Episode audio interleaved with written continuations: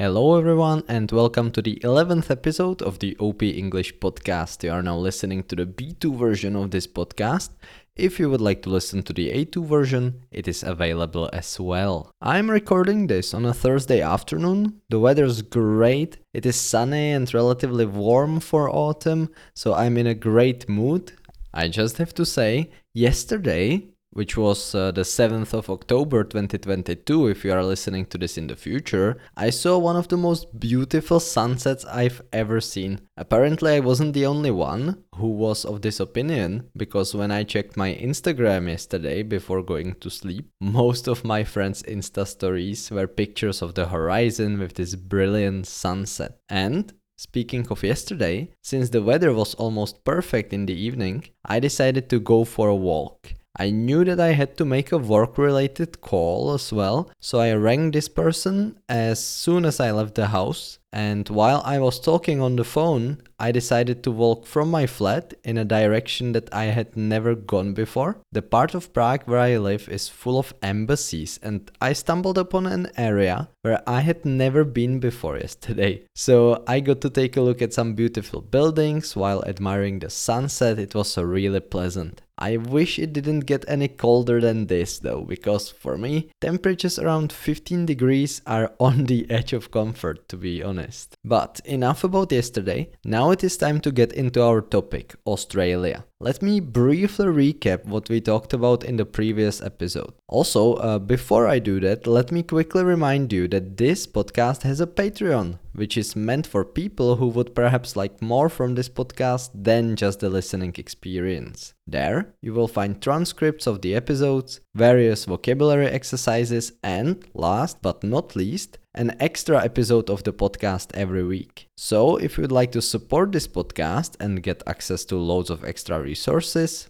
check it out. But now, finally, back to Australia. Last time, I began our conversation about Australia by saying that the first Australians arrived to the continent with the help of a land bridge and some boats around 65,000 years ago. Then, we abruptly jumped around 64,000 years closer to present time and we discussed that the Aboriginal peoples were now in contact with Indonesian fishermen and that there was no central government or anything similar. We said that Australian tribes and clans were very fragmented, which resulted in the development of about 250 different languages. Then, some European explorers arrived, and that's when turbulent times began. As I mentioned last time, the English established a penal colony in the year 1788. The early years of the colony can only be described as disastrous, filled with suffering,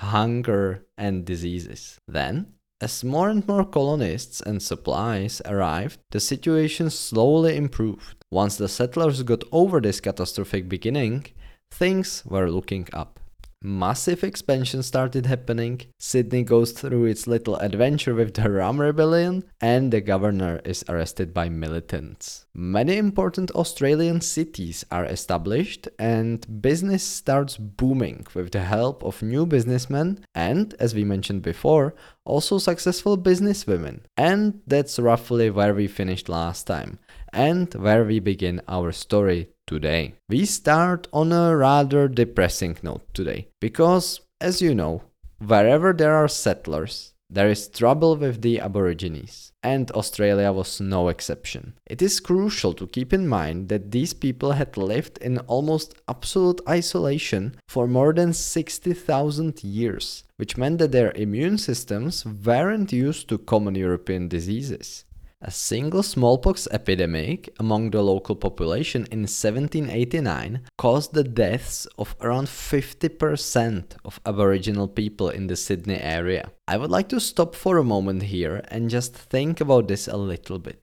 I am not sure how far medical research was in 1789. I know that the concept of immunity wasn't discovered until 1845 and viruses weren't documented until 1892. But let's just hypothesize here for a second. Do you think that the settlers infected the Aborigines on purpose? Or were they not that evil? I don't know. But anyway, back to the official story. The outbreak in 1789 wasn't the last one by far, and there were many more in the 18th century, ravaging tribes and communities across Australia, killing over half of the infected. How unfair is that? You are just hanging out on this massive continent, peacefully hunting, gathering, having a good time, and suddenly some people come from the ocean and spread this horrible disease that kills half of your population.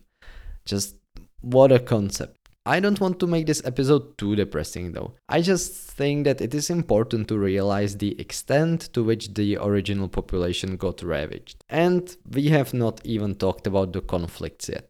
There is a reason behind every instance of conflict, and the reason here was crystal clear. The English insisted that they were better and worthier than the Aborigines, thus taking over their land with little to no respect, using it for agricultural needs and for expansions of settlements and eventually towns and cities. It was totally understandable that the Aborigines wanted to fight back. Not only was their land taken over, but there were also additional factors of simple cultural disconnects there. The Aborigines saw animals as a shared resource. Basically, if you see an animal, you can kill it and take it. It is everyone's and no one's. Consequently, when the indigenous people saw animals being used for farming, it was hard for them to understand that these animals are now protected.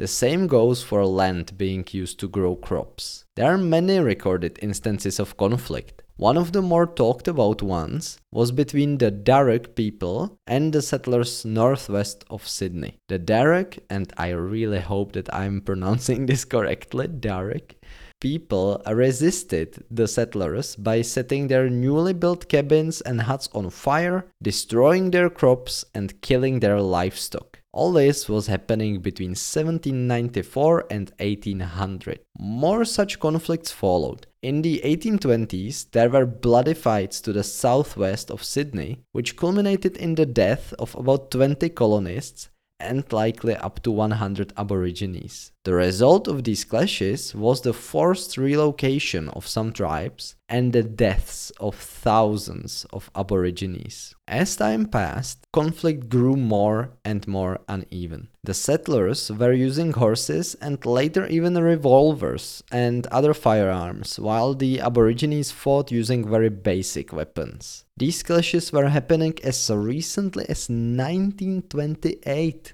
when more than 30 Aborigines were killed in a massacre. The overall Aboriginal death toll since the beginning of the colonization of Australia could be between 8,000 and 30,000. Theories and estimates vary widely though. Moving away from this grim topic, let's talk about the process that Australia went through in order to gain independence. The first impulse came in 1842 when the colony gained the right to establish a council, leading to the first election of members. It wasn't very inclusive though, because only men who possessed property could take part in the election. Then, in 1850, an act called the Australian Colonies Government Act was passed. This granted another level of autonomy to the colonies. Speaking of the 1850s, there were some other significant things underway. Have you ever heard of the Australian gold rush, for instance? Let me tell you a little bit about it. Around 1850,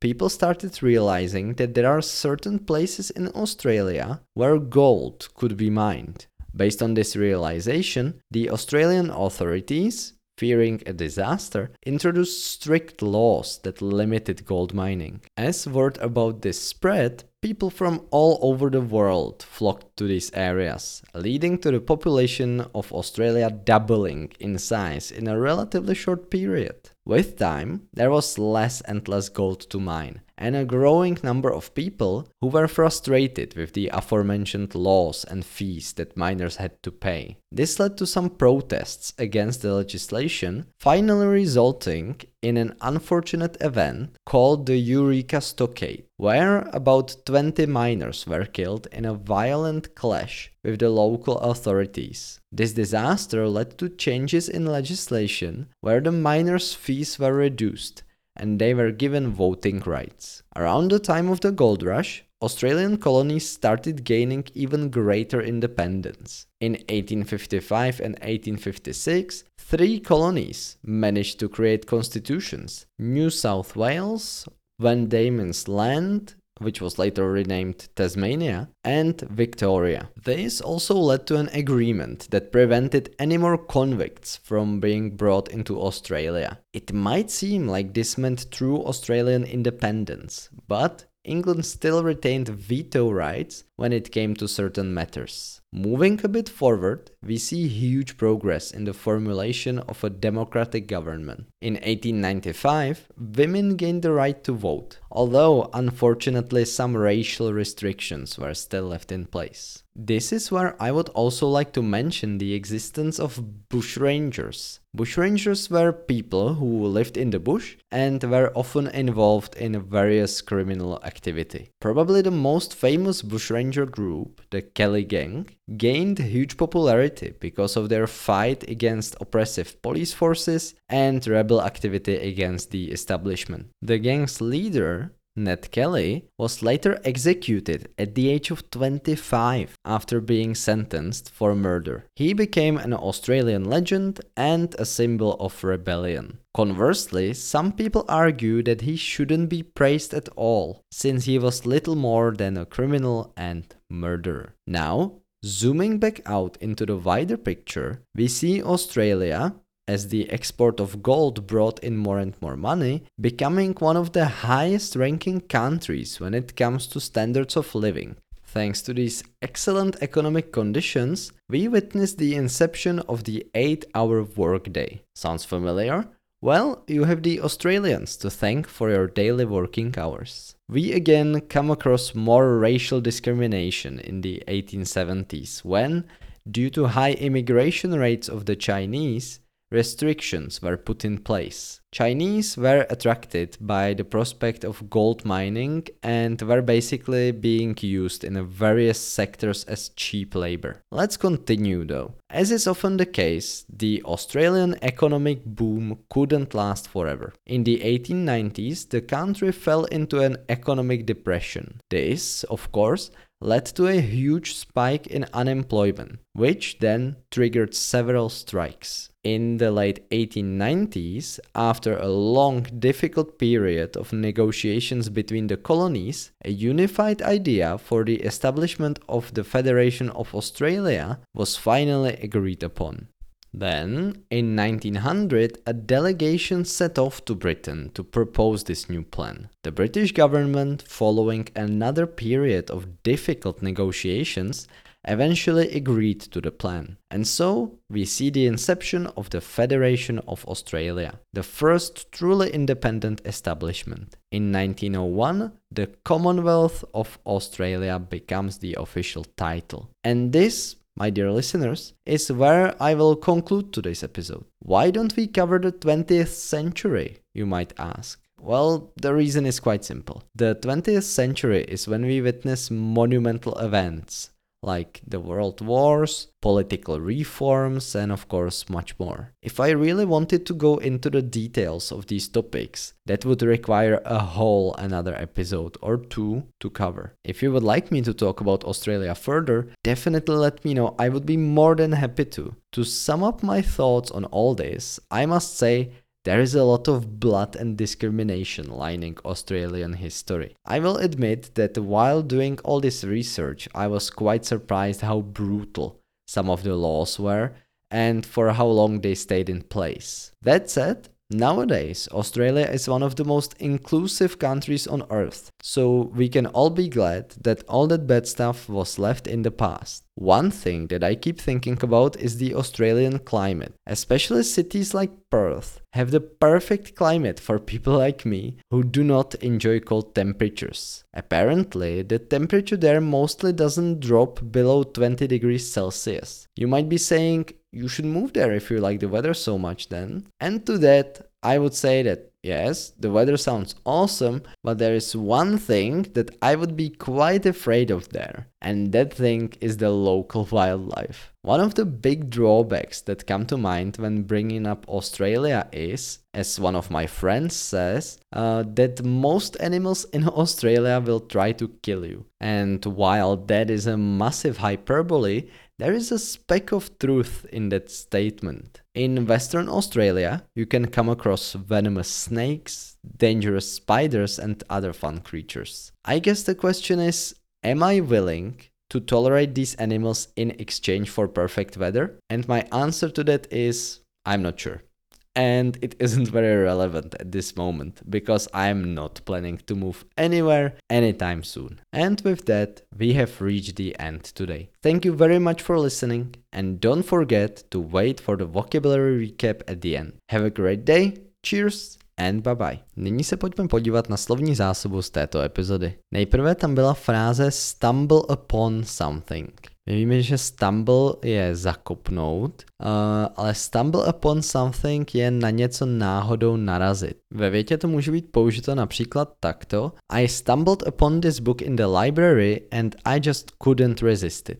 To znamená, narazil jsem náhodou na tuto knihu v knihovně a nemohl jsem ji odolat. Dále tady máme přídavné jméno abrupt. Abrupt znamená náhlý nebo prudký. Ve větě bych to použil třeba takto. The abrupt change of subject in the discussion was very strange. To znamená, že ta náhlá změna tématu v této diskuzi byla velmi zvláštní. Dále tady máme další přídavné jméno a to je přídavné jméno booming. Booming znamená vzkvétající. Ve větě to použijeme například takto. The booming economy caused a big increase in the standards of living. To znamená, že ta vzkvétající ekonomika způsobila veliké zvýšení uh, v životních standardech. Dále je tady sloveso ravage. Ravage znamená spustošit, anebo taky zdevastovat.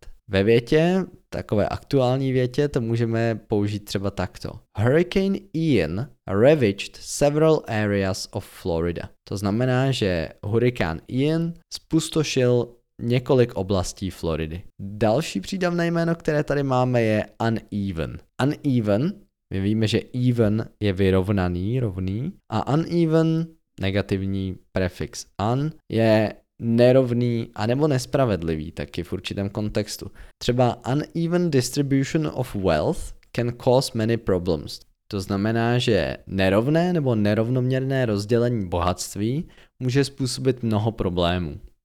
A jako poslední tady máme, dneska máme pouze šest slovíček, protože jsem si vůbec nemohl z toho podcastu nějak vybrat dneska, ale poslední slovíčko, které jsem zvolil, tak je Inception. Inception je podstatné jméno a znamená to počátek nebo začátek. Ve větě třeba takto. He's been with the company since its inception. To znamená, že on je s touto společností od jejího vzniku. A s tím dnešní epizodu končím.